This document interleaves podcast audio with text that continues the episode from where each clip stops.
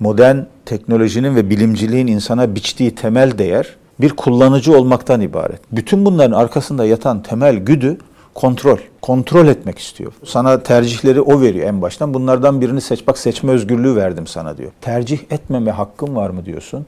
Ha o yok diyor.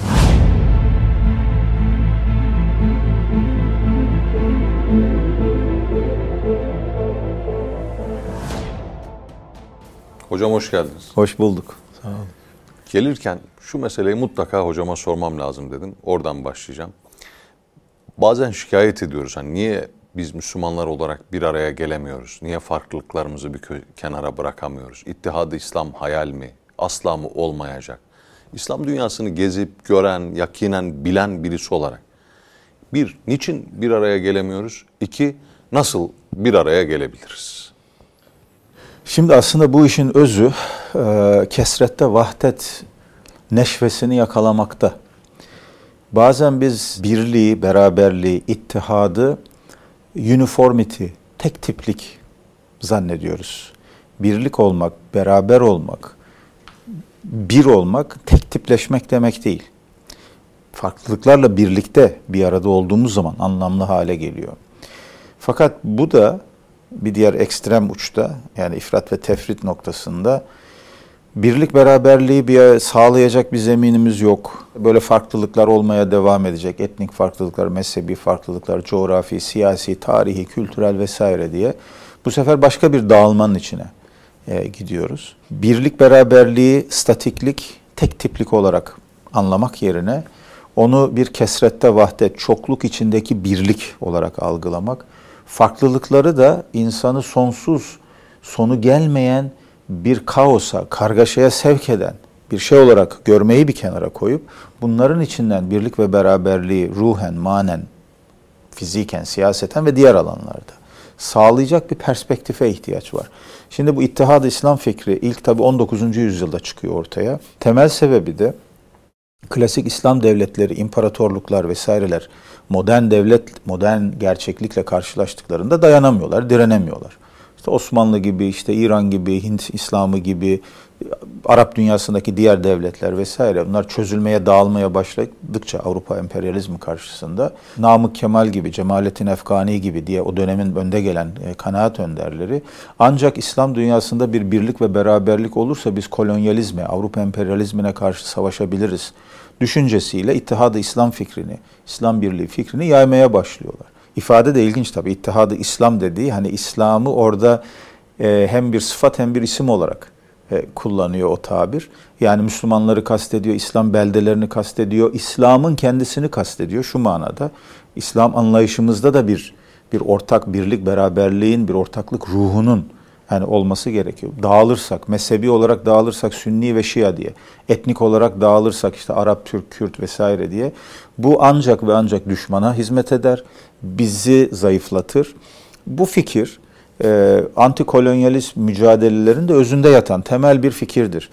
Ve bu manada İttihad-ı İslam fikri Selefisinden Vahhabisine, geleneksel medrese hocasından Sufisine kadar aslında 19. yüzyıl İslam'ının en temel ortak paydalarından biridir.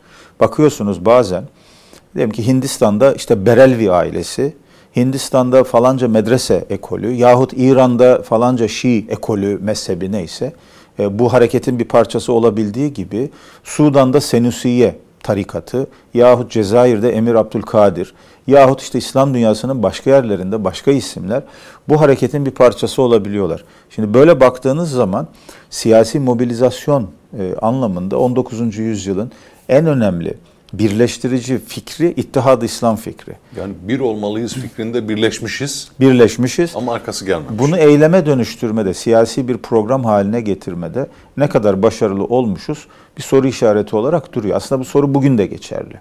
Yani bugün baktığınız zaman hani İslam dünyası kendini dünyada nasıl konumlandırıyor? Stratejik olarak konumlandırmasını yaparken hangi referansları esas alıyor? Dünyayı nasıl okuyor? Kendi geleneğini nasıl okuyor? O gelenekten aldığı birikimle bugüne ve yarına ilişkin ne söylüyor dediğinizde gene işin özünde bu bir işte birlik, beraberlik fikri var. E, şimdi Batı'da buna örnek teşkil edebilecek girişimler olmuş. İşte Avrupa Birliği bunun örneklerinden birisi. Düşünün yani 500-600 yıl, 700 yıl savaşmış, kendi içinde savaşmış bir Avrupa. En sonunda demiş ki bu kadar savaştık. Din savaşları yaptık, mezhep savaşları yaptık, kendi aramızda imparatorluk savaşları yaptık. Birinci, ikinci dünya savaşını yaptık. Parantez içinde onu da söyleyelim. Yani iki dünya savaşı denen savaş aslında yüzde 90-95 bir Avrupa savaşıdır. Birinci Dünya Savaşı neredeyse tamamı bir Avrupa Savaşı'dır. Osmanlı bir şekilde çekilmiştir o savaşın içerisinde. Aslında Avrupa'nın kendi içindeki bir savaştır. İkinci Dünya Savaşı da öyledir. Evet Rusya da var işin içinde. Sonra Japonlar da girmişler ama özü itibariyle bu savaş bir Avrupa Savaşı'dır. Orada Avrupalılar sonunda demişler ki biz bu kadar savaştık. Yani artık savaşarak değil barışarak, konuşarak, entegre olarak bir gelecek inşa edelim ve Avrupa Birliği fikrini ortaya attılar ve işte kendilerince de uyguluyorlar şu anda bunu. Nereye kadar başarılı, Avrupa içinde buna getirilen eleştiriler var vesaire elbette. İşte ayrılanlar oldu İngiltere gibi. Ee, başka şeyler de olabilir bilemiyoruz gelecekte ne gösterir. Ve buna mukabil Amerika Birleşik Devletleri başka bir birlik inşa etmiş kendi e, coğrafyasında. E, o da kolay olmamış. Adı üstünde Amerika Birleşik Devletleri. Yani 51 tane eyalet ya da devletten oluşan bir yapı aslında o. Ve o da kolay değil. Çünkü Amerika'nın tarihi de ilginç bir tarih. Önce biliyorsunuz şeyi kuruyorlar Amerika Birleşik Devletleri'ni. Sonra iç savaş oluyor. İç savaştan sonra tekrar bir birleşme var. O da çok sancılı oluyor. Yani iç savaşın sona erdirilmesi, Abraham Lincoln'un orada oynadığı rol. Buna mukabil hala bazı devletlerin işte Confederate State dedikleri biz katılmak istemiyoruz diye direnmeleri son ana kadar Texas gibi mesela. Bu da çok ayrı bir tarih. Yani kurulduktan sonra bir iç savaş yaşanıyor. Ondan sonra tekrar bir birlik, beraberlik fikri ve bir şekilde gidiyorlar. İslam dünyasında da benzer girişimler var. İşte İslam İşbirliği Teşkilatı bunun en büyük çatı kuruluşu olmuş.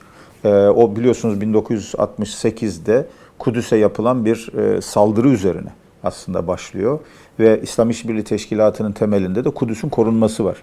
Hani İslam dünyasını birleştiren birkaç tane sembol varsa bunlardan bir tanesi mutlaka Kudüs'tür, Mescid-i Aksa'dır. Ve e, orası İsrail işgali altında olduğu için de artık bu fikri etrafında bütün İslam ülkelerini en azından birleştirelim diye kuruluyor.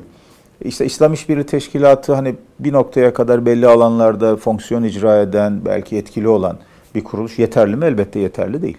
E, yani İslam dünyasının karşılaştığı temel siyasi, ekonomik, kültürel sorunlara çözüm üretebiliyor mu? Tatmin edici düzeyde üretemiyor. Şimdi dolayısıyla böyle değişik alanlarda değişik siyasal denemeler olmuş. E, daha bölgesel e, ittifaklar da var.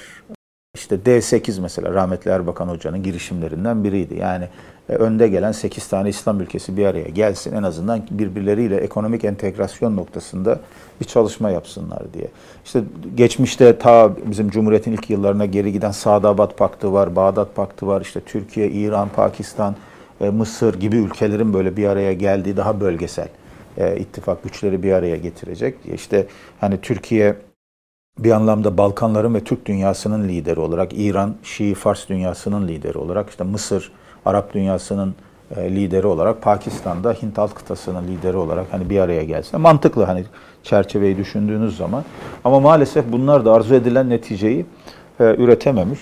Çünkü işte birlik, beraberlik, bunların siyasi yansımaları konusunda hala bizim zihinlerimizde büyük bir e, zihin karışıklığı var, e, belirsizlik var. Özür dilerim. O ilk başta işaret ettiğiniz yer çok önemliydi. Onu soracağım. Ama mesela Suriye iç savaşın öncesinde Türkiye ile beraber ortak kabine toplantıları, hatta ortak para birimi, hatta sınırların kaldırılması filan konuşuluyordu. Buna birkaç Arap ülkesinin daha ilave edilmesi konuşuluyordu.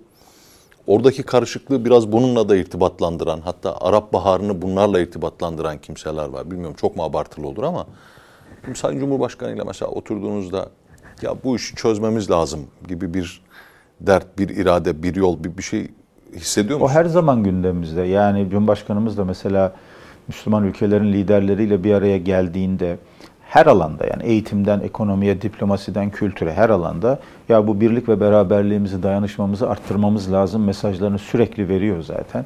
Bunun başarılı olduğu yerler de var. Mesela son olarak e, Karabağ zaferi. Biz de geçen hafta biliyorsunuz işte yine Azerbaycan'daydık. Zengilan Havalimanı'nın açılışını yaptık. Oradan Cebrail'e gittik. Makas altın mıydı hocam orada? Değil tabii ki. Makasların hiçbiri altın değil. Ama kestiği şey altın. Yani projenin kendisi çok kıymetli, yapılan işler çok kıymetli ve hamdolsun e, hani artık bu kadar açılışın yapıldığı, projelerin yapıldığı, temellerin atıldığı bir dönemden geçiyoruz. Mesela Azerbaycan'la Türkiye arasındaki bu işbirliği, dayanışma, birliktelik, beraberlik bu birliğin aslında en güzel örneklerinden bir tanesi. Şimdi düşünün 30 yıllık bir Karabağ işgalini 44 günlük bir savaşla bütün dünyanın beklentilerini tersine çıkaracak bir şekilde neticelendiriyorsunuz. Ve şimdi iki yılda da Azerbaycan yönetimi de hakikaten Karabağ'ı tekrar ayağa kaldırmak için muazzam işler yapıyor.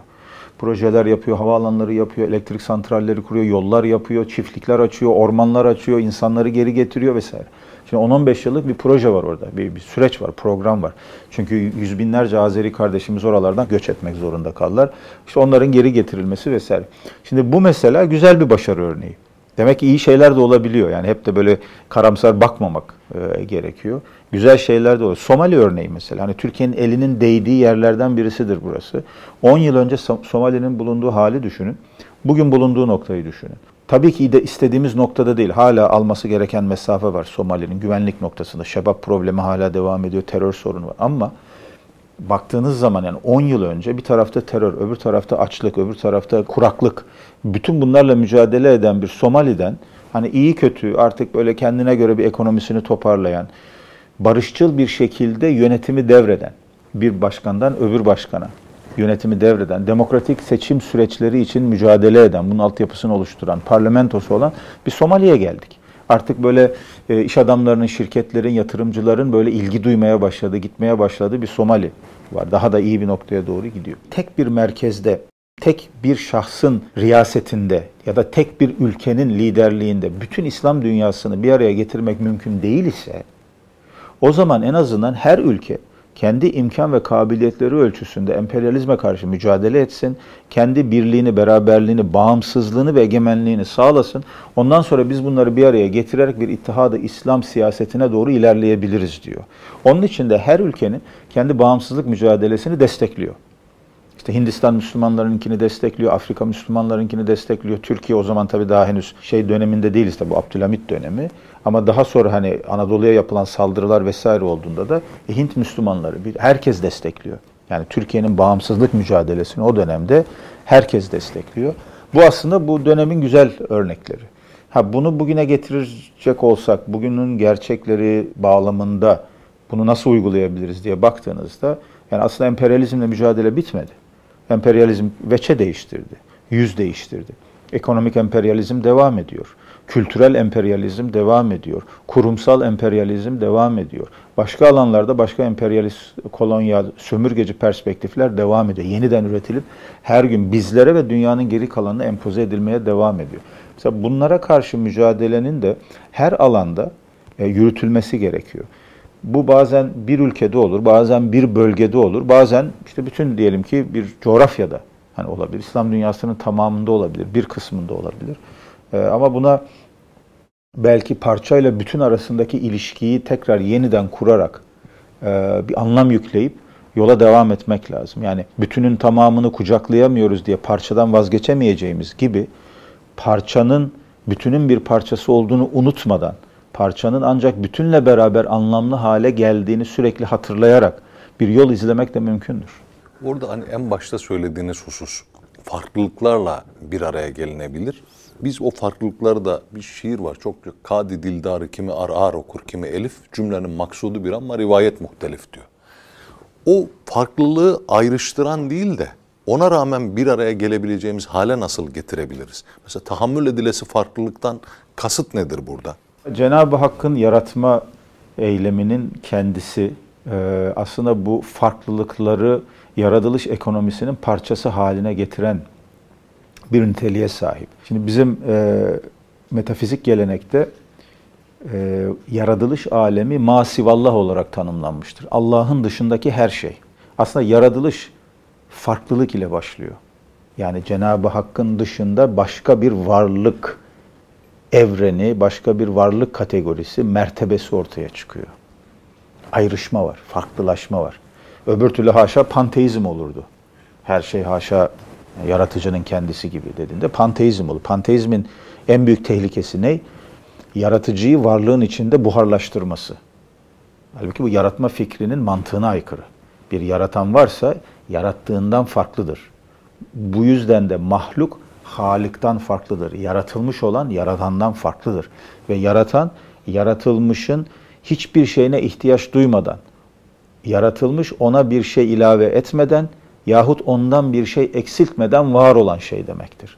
Halik ile mahluk arasındaki temel metafizik fark budur. Ve bizim İslam metafiziğinde bunun tamamına masivallah demişler. Dolayısıyla yaratılış farklılık ile başlıyor. Bir fark olmak zorunda. Yaradan ile yaratılan arasındaki farkla başlıyor. Bununla da kalmıyor. Cenab-ı Hak sonsuz isim ve sıfatlarının yaratma sıfatının diyelim e, bütün renklerini o tuvale, yaratma tuvaline yansıtarak ortaya muazzam bir yaratılış resmi çıkartıyor. Tek bir çiçek yapmıyor. Aslında çiçek diye bir şey yok. Gül var, lale var, menekşe var vesaire. İşte tek bir hayvan yapmıyor. At var, kuş var, timsah var, zürafa var vesaire. İşte tek bir bitki yapmıyor. İşte ağacı var, makisi var, bir, çimeni var vesaire vesaire. Muazzam bir teferruk, tenevvu ile başlıyor yaratılış. Renklilik, çeşitlilik, farklılık. Bunlarla başlıyor ve yani tenevvu, nev, nev'i çeşitten mi? Nev'i çeşitten, tabii ki çeşitlenme. Ee, tenevvu, çeşitlenme. Nev, tür, türleşme. Yalnız bir şey dikkatimi çekti hocam. Böyle var ya mevzu mesela aynı konuyu bile konuşsak e, reel politiğe dokunan tarafından çıkıp da metafizik alana gittiği vakit yüzünüz gülüyor, aydınlanıyor, anlatışınız başkalaşıyor. Serdar benim dünyaya gel şuradan konuşalım der gibi anlatıyorsunuz. Devam edelim lütfen. Aslında tam da Farabi'nin dediği bir şey. Şimdi Farabi Medinetül Fazıla'da Erdemli Şehir kitabında sağlam bir metafizik olmadan doğru siyaset yapılmaz diyor. Yani evrenin düzenini anlamadan insanın düzenini kuramazsın diyor. Zaten adalete dayalı, eşitliğe dayalı, hakkaniyete dayalı bir siyasal düzen ancak evrenin kalan kısmıyla tam bir uyum, ahenk içerisinde olduğunuz zaman ortaya çıkabilir diyor. O yüzden e, herhangi bir siyasi konuyu, bir devlet kurumunu, devlet yönetimini, idaresini, ekonomik bir mevzuyu, toplumu, insanı konuşurken bütün bunların o büyük varlık dairesinin bir parçası olduğunu akılda tutarak hareket etmek zorundasınız. Aksi halde parçacı yaklaşım, indirgemeci yaklaşım bizi bütünden koparır bütünden kopardığı zaman parçayı mutlaklaştırmaya başlar ve bir kategori hatası yaparsınız. Parça tanımı gereği bütünün bir parçasıdır. Ondan ayrıldığı zaman parça sadece bütünden ayrılmaz. Bütünden taşıdığı manayı, yapıyı kaybetmeye başlar. O yüzden e, parçacı yaklaşımlar sadece bütünü gözden kaçırmaz aynı zamanda parçanın mutlaklaştırılması bir adım sonra ilahlaştırılması sonucuna götürür. İşte evrene bakıyor, evrendeki bir parçayı alıyor, insanı alıyor, insanı ilahlaştırmaya başlıyor. Maddeyi alıyor, maddeyi mutlaklaştırmaya başlıyor. Ve bu indirgemecilik siyasette, metafizikte, felsefede, bilimde, toplum bilimlerinde muazzam hatalara hatta cinayetlere sebep olan bir kusurdur. Çünkü siz e, indirgemeye başladığınız zaman son derece kompleks, karmaşık bir yapıyı anlayalım, kavrayalım diye basite indirgemeye başladığınızda o bütünlük fikrini kaybedersiniz ve aslında parçaya da bütüne de haksızlık etmeye başlarsınız. Şimdi belki insan, siyaset, devlet vesaire ne için var? Uluslararası işte diplomasi vesaire hani yapıyoruz işte bu işin içindeyiz. Ben hani Mind Mecra'da da buradaki sohbetlerimizde o güncel konulara pek girmiyorum, girmiyoruz. Onları Adem'de anlatıyorsunuz. onları diğer güncel konular, sohbetlerde anlatıyoruz, mülakatlarda falan anlatıyoruz. Çünkü ben uzun vadede kalıcı olanın burada konuşulan sözün, kelamın olduğunu düşünüyorum. Çünkü siyaset, uluslararası ilişkiler, diplomasi vesaire elbette çok önemli. Yani bu da benim işimin bir parçası. Bunu her gün yapıyorum ben.